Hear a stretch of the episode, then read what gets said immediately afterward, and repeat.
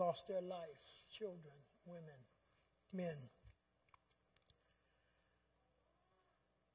So in the book of Joshua, I was looking for a reason. If you've never read Joshua, I would encourage you to read it.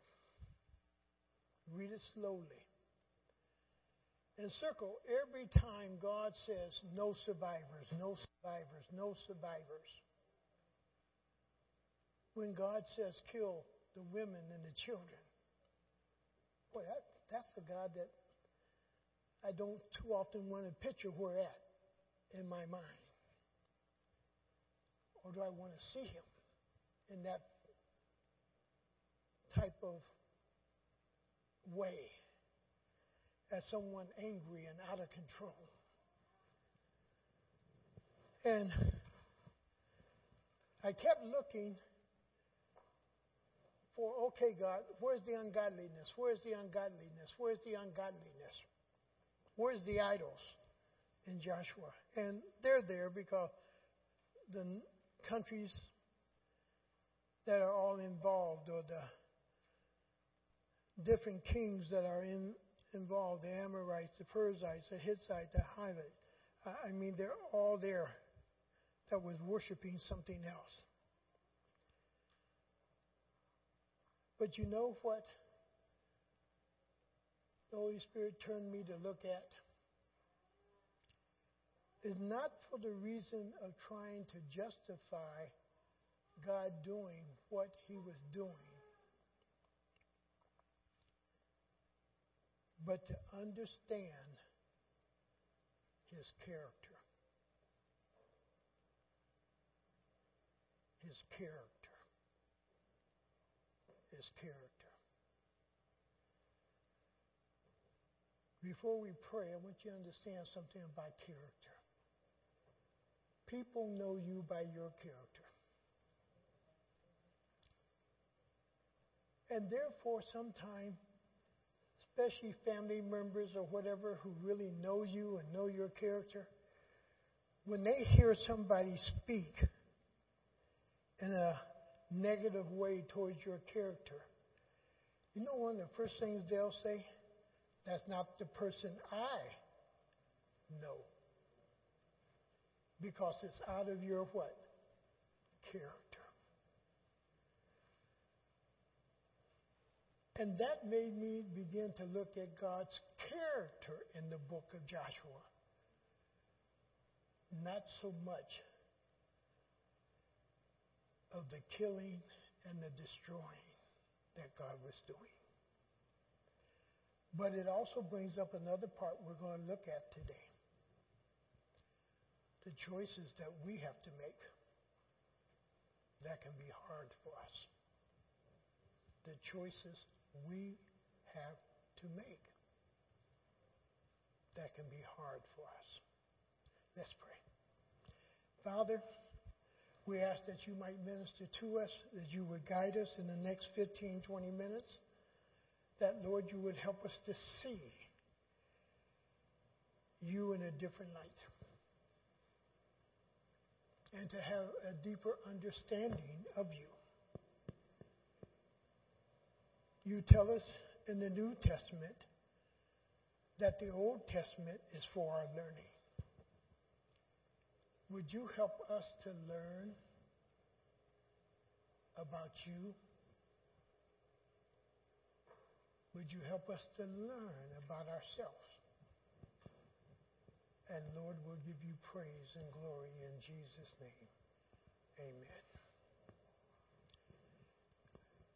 As I was going through this, I also had another little struggle that came up.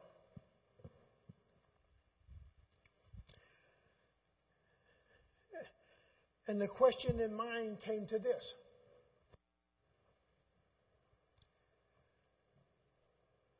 Would I prefer to be black or African American? Or would I rather be a Jew?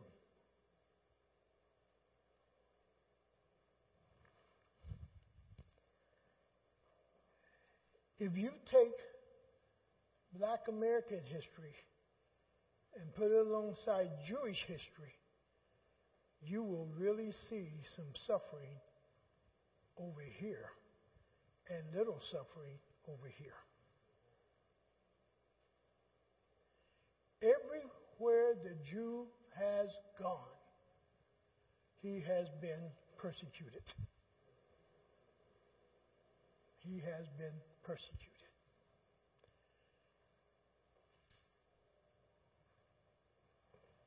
He is one, historically, if you look at it, has always survived by the power of God. And it makes Jeremiah, what he says to Israel, to go into captivity and cause your captives to prosper.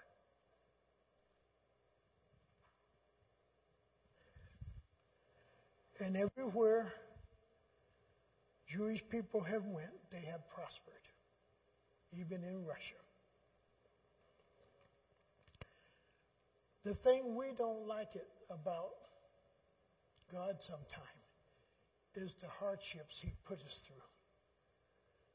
But it's in the hardships are the growing time.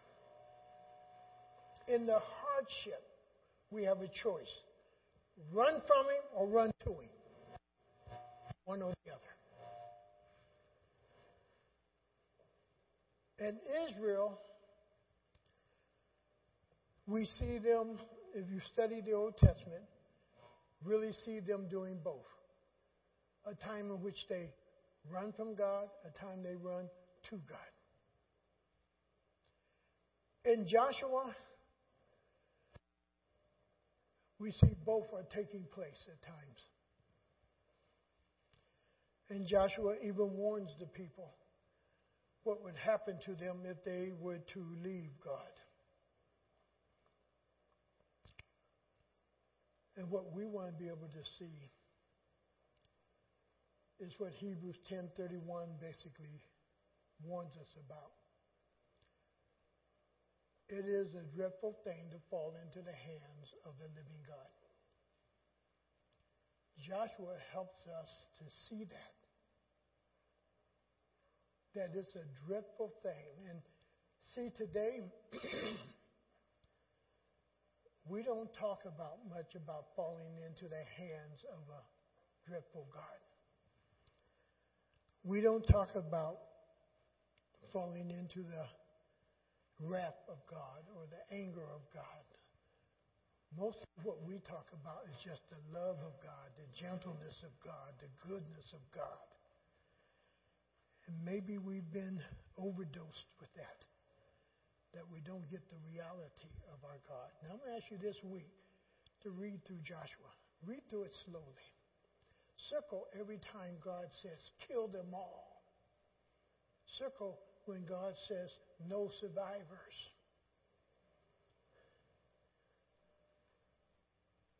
We have our concept of God. But the scriptures do not hide the character of God, whether we like it or don't like it.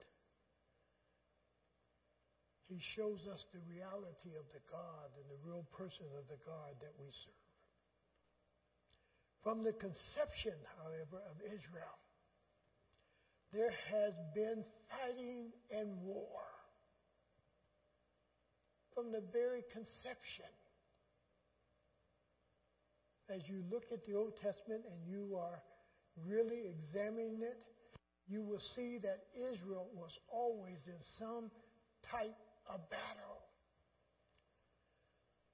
Now, let me mirror that if I can. Look at your own life as a Christian. From the time you became a Christian, how many battles have you been in?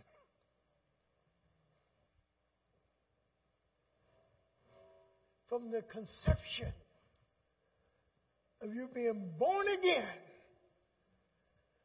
how many battles have you had to fight?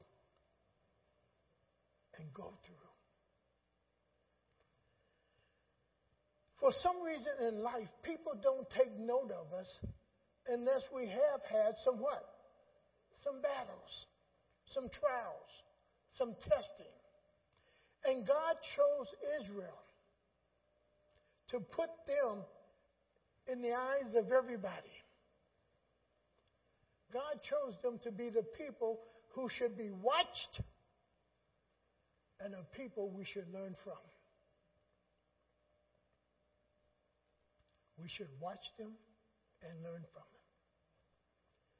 We should watch Israel even today. And what are we going to watch for?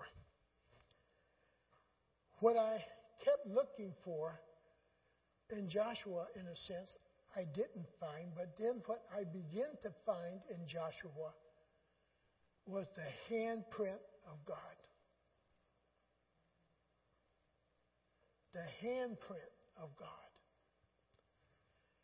If you ever read any of the old material of the Seven Day Wars with Israel,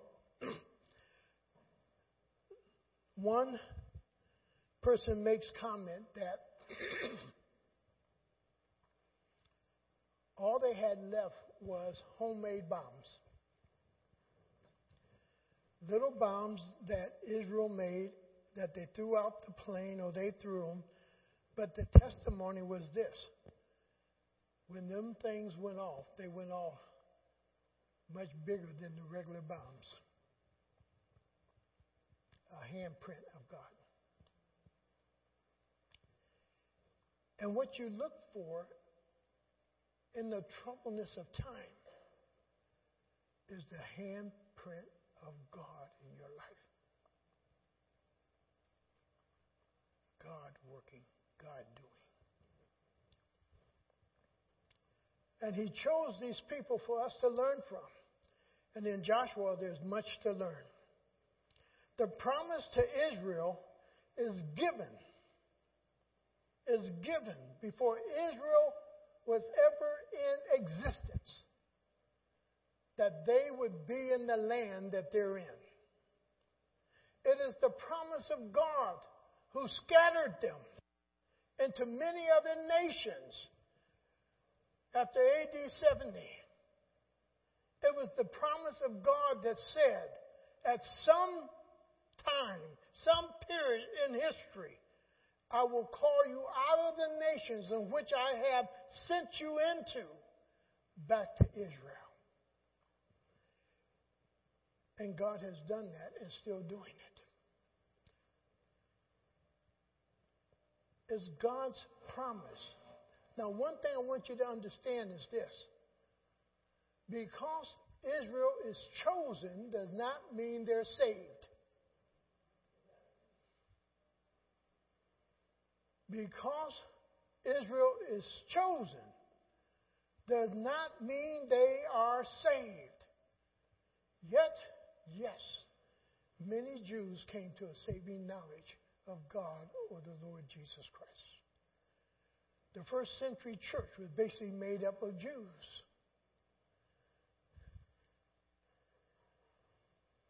And God, along the way, He allowed people to be saved based on this fact they believed in Him. They believed Him. They made a choice, a difficult choice.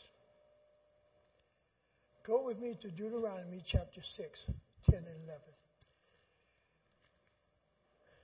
And I want you to think, first of all, of your own house. That uh, you have built or you have paid for, you have sweat, you have toiled.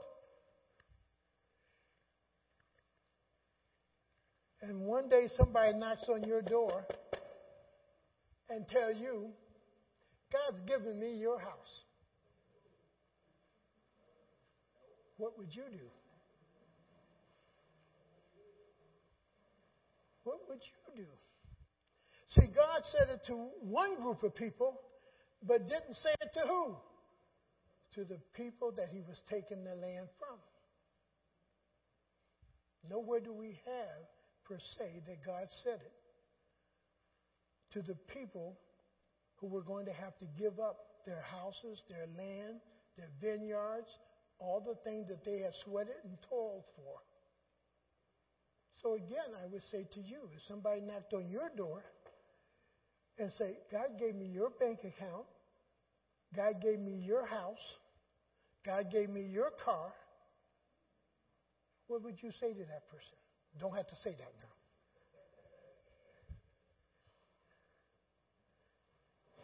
But in a sense, that is what happens. Go to Deuteronomy chapter 6. Go with me to verse 10. When the Lord your God brings you into the land, they're not there yet, when he brings you into the land, he swore to your father, Abraham, there was no Israel. Isaac, there was no Israel. Jacob, who he changes Jacob's name to what? To Israel.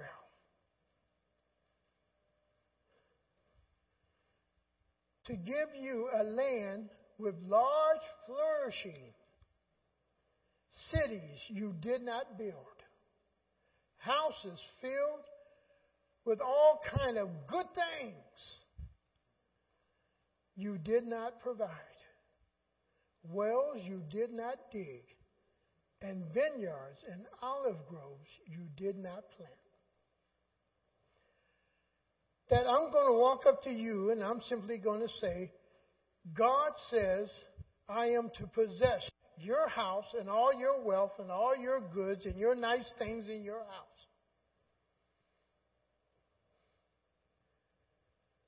Now I hope we can somewhat see the picture of other people fighting.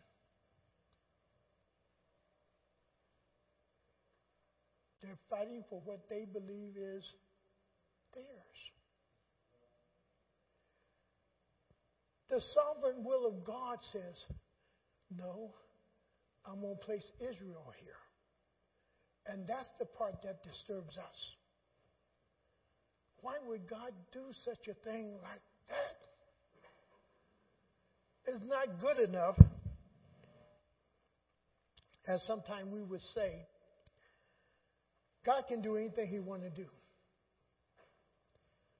That's not good enough. Why? Because if you really study the scriptures, you see that God limits Himself.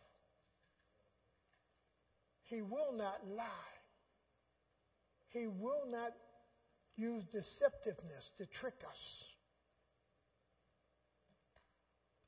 There's certain things God will not do.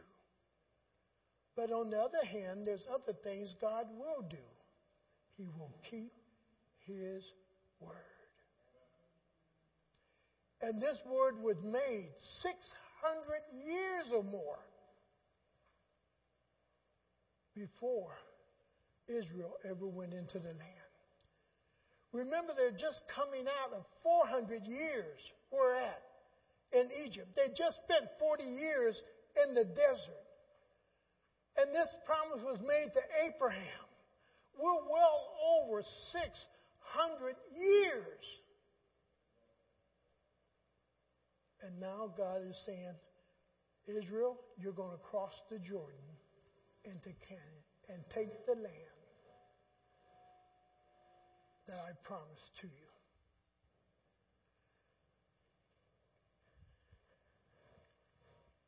Go over to Joshua.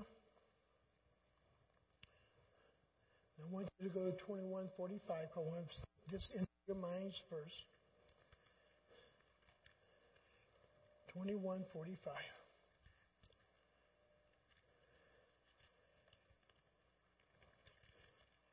And what really surprised me also is that God is the one who hardens their hearts to fight against Israel. But 2145.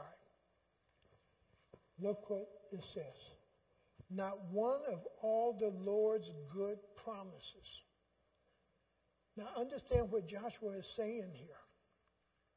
Not one of the Lord's good promises to the house of Israel failed. Every one was fulfilled. What is he saying? Joshua could only see the fulfillment of the promises of God backwards. Not where, yet ahead. You can't really see your what? Future. But because God has kept his promises, from the time you ever came into being, all that God has promised you has come what? Come to pass. Why would you doubt him now? And Joshua says that God has kept all of his promises and has fulfilled all of them. Even up to this very point of giving us the land. Now, oftentimes when we read this, we think they're just going against Jericho. They're going against about eight to ten other small little countries, not just one, that they're going to clear out the land.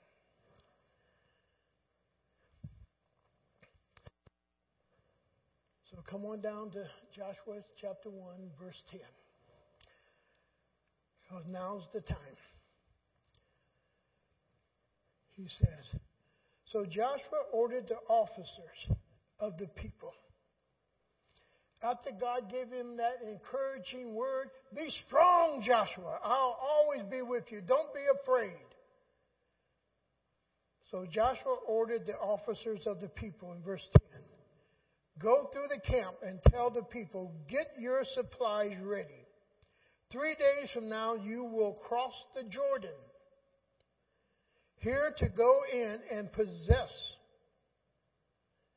and take possession of the land the Lord your God is giving you for your own. In spite of who's living over there, in spite of who owns what over there, God is going to give it to you. And that's where Islam and Christianity bump heads over the issue is this the real God authorizing Israel to have the land? To Muslims, to Islam, it is not the true God. To Christians, it is the true God. Each one of us have to make that decision. Is this the true God who's authorizing this action to be taken? Or isn't it? And he says to the people, Get ready now. After over 600 years, we're going to fulfill this promise. You're going to go into the land of Canaan and you're going to take possession of the land. No matter who lives there, you're going to go take possession of the land. Let's go a little fast forward here. Rahab. She's so important. Question is Rahab saved because she hid the spies or because she believed God? You have to answer that. You have to dig into that text. And you have to answer, okay, she was spared because, boy, life for life, she hid the spies. She uh, lied for the spies. Or is it simply because she believed God? Second question If she believed God, is it possible also that others may have believed God?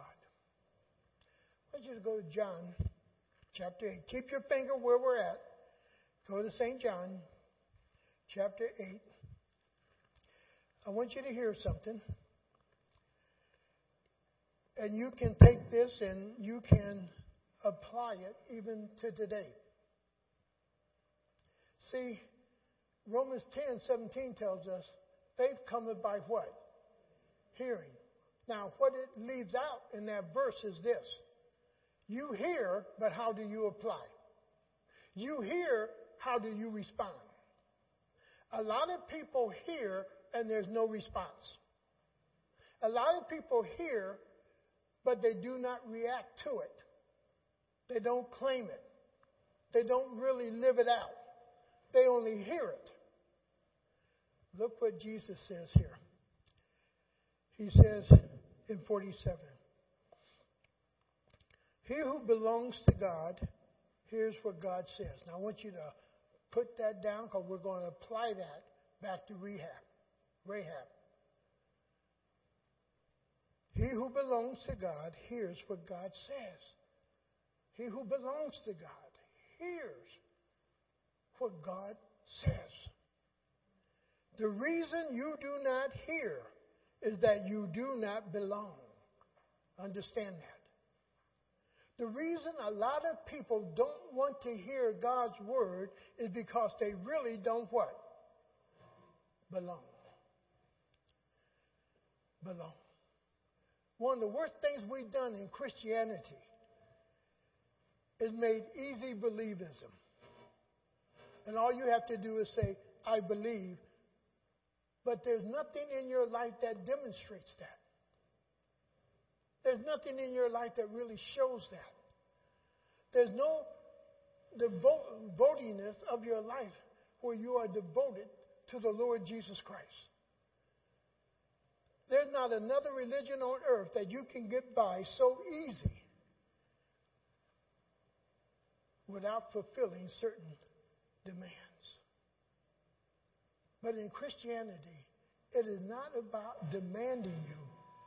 All of our service comes out of one word love. Love. Love. Not out of any force, not out of any demand. You can't even join the Masons without being devoted to them and following their rules. You can't be an Eastern Star without following rules. You can't even be in the Boy Scouts without learning their pledge and following their rules and learning their thing. Only in Christianity, pardon my word, can we be a bunch of dummies and believe. And the question, did Rahab, did she believe? So, in chapter 2, verse 1, then Joshua, son of Nun, secretly sent two spies from Shittim. Go look over the land, he said, especially Jericho. So they went and entered the house. Now, why would the Holy Spirit say a prostitute?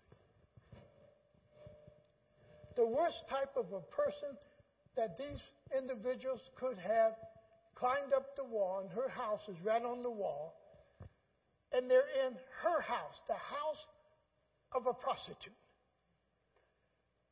And the scripture wants us to recognize how bad or how this person, the character of this person, a prostitute. No Jew would go into, no righteous Jew would go into the house of a prostitute. And yet, here these men are.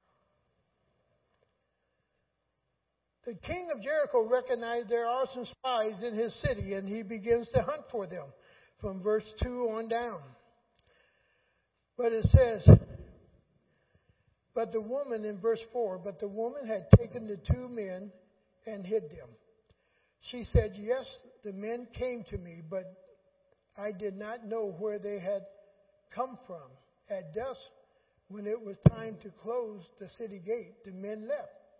I don't know which way they went. Go after them quickly. You may catch up with them. What is Rahab doing? What is Rahab doing here? She's what? She's lying. She's lying. Now, catch this. And this is so important for us to catch. Rahab is lying to protect those who want to destroy her people. Rahab is denying who she is in order to protect these two individuals. Rahab is going against her own city, her own culture, her own people who she has grown up with. She's denying everything about herself to hide these two spies. Can you see that?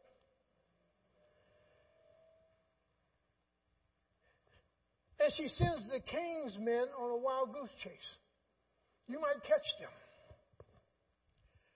Now let's look at Rahab real quick.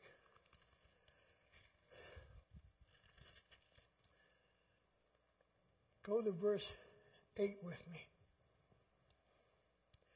Before the spies lay down for the night, she went up on the roof and said to them, I know that the Lord has given this land to you. I what? I know that the Lord has given this land to you. How did Rahab know that? How did Rahab know that? That the Lord had given the land over to Israel. I know that. And at that point, there's a surrendering of her life because she knows the Lord has given the land. Not that Israel has taken the land, but the acknowledgement of what the Lord is doing. And you know one of the hard parts that we have to deal with in life is acknowledging what God is doing in our life. Even when I don't like it. But to acknowledge God is, if He's sovereign, if He is the potter, and I am the clay, and He is the God of my life, He's the Lord of my life, what is it that He cannot do with my life?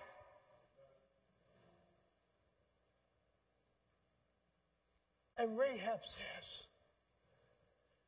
I know that the Lord has given you this land to you and that a great fear of you have fallen on us.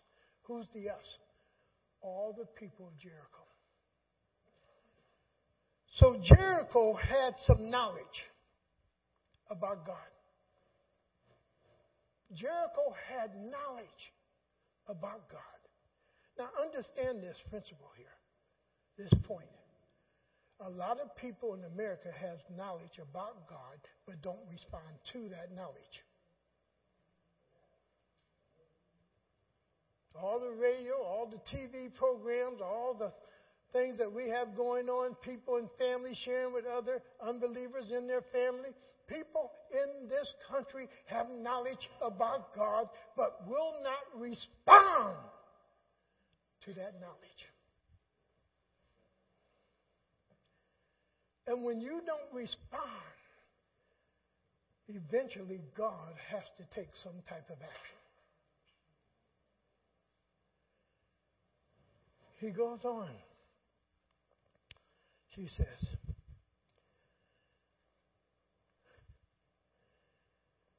We have heard how the Lord dried up the waters of the Red Sea for you when you came out of Egypt.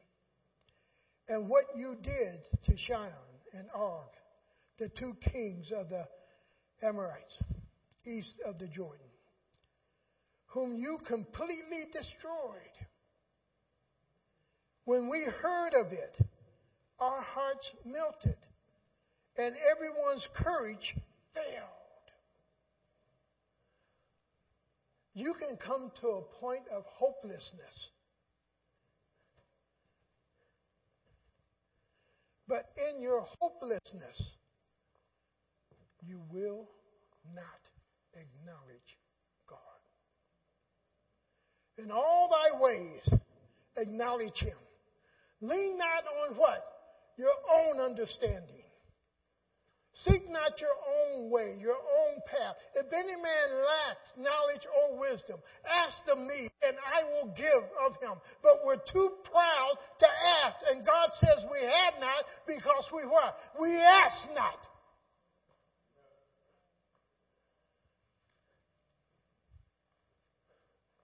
Slow up, clock. And that whole process, God is going to do what God's going to do, but it's not without God warning the people beforehand. The people knew, and they were frightened. They were scared. They lost their courage. But they hung on to their idols and what they wanted to do in life and believed the way they want to believe rather than to believe God. I believe the same thing that happened with Rahab would have happened to the others. And I'm going to assume for some it may have happened.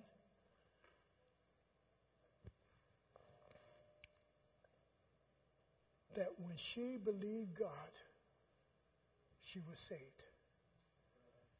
Follow this because it's so important.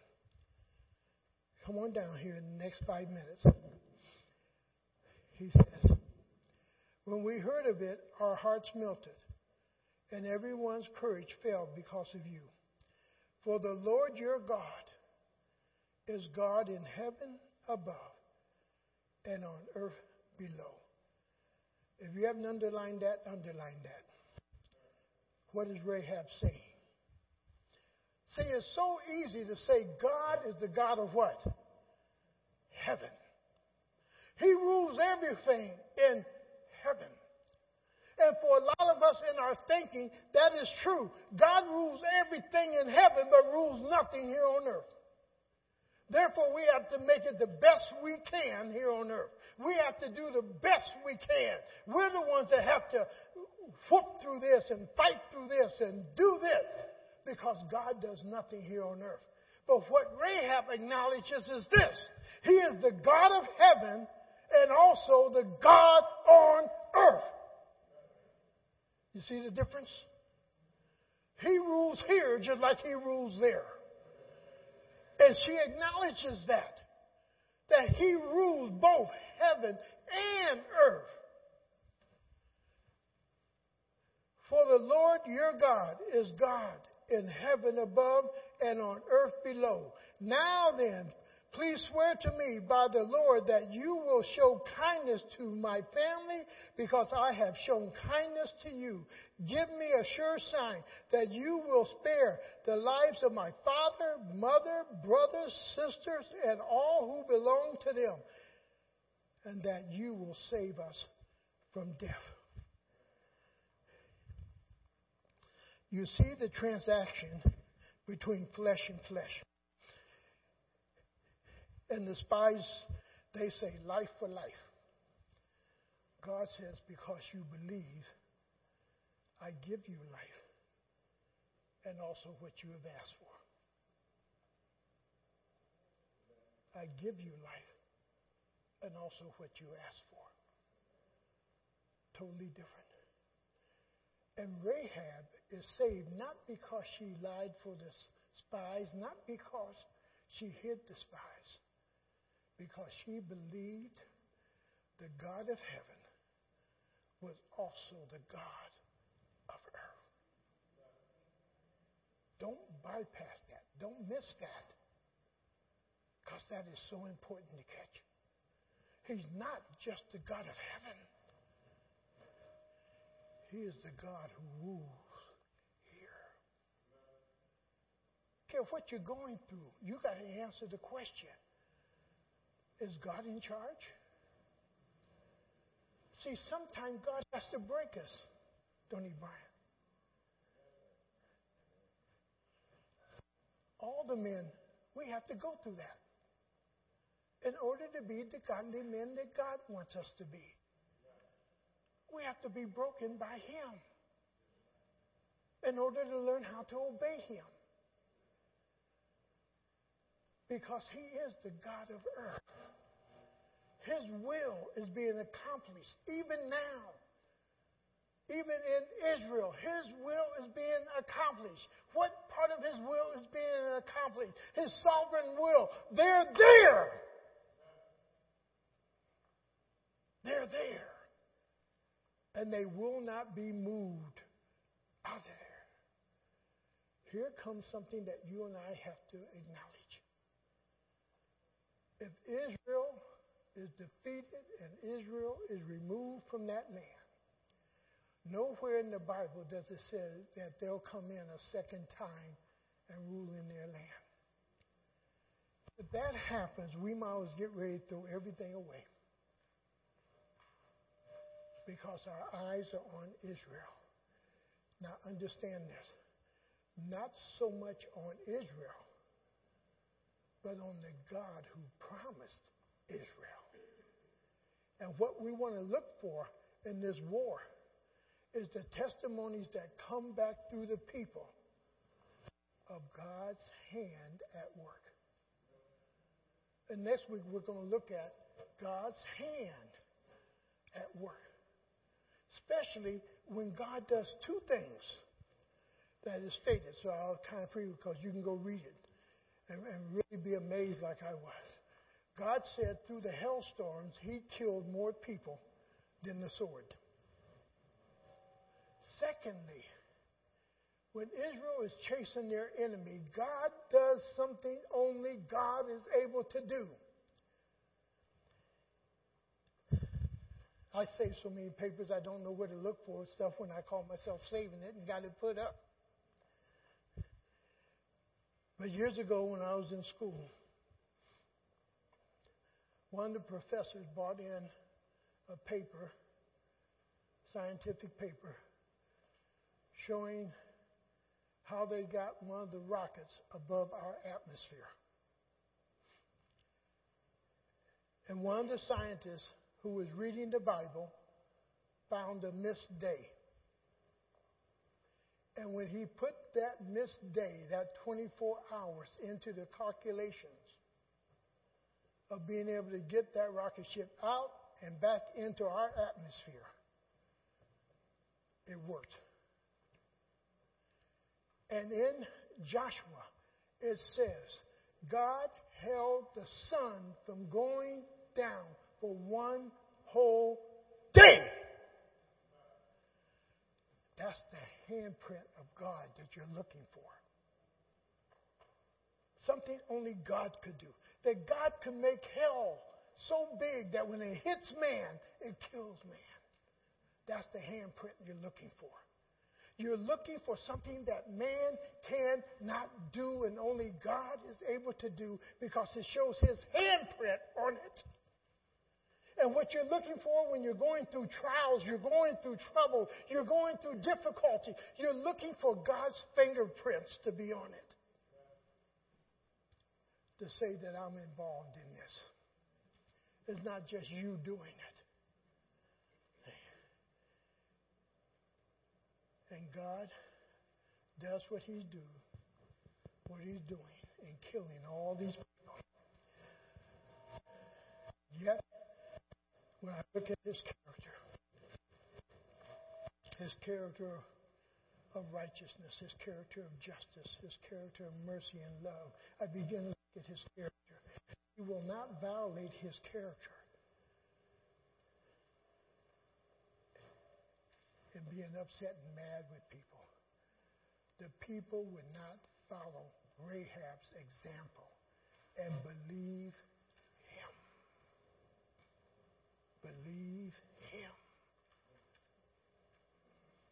Believe Him.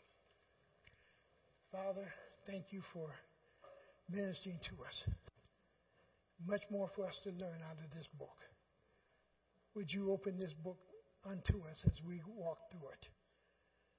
And Lord, we'll give you praise and we'll give you all the glory in Jesus' name. Amen. As we go into communion, I want you to just take a moment and, Lord, I'm looking at myself. Would you allow your Holy Spirit to speak to me? that I might examine myself as I partake of your table. And any sin I need to ask you to forgive me of, I ask that you would forgive me. That I might freely take of this table with a clear conscience. And we'll give you praise in Jesus' name. Amen.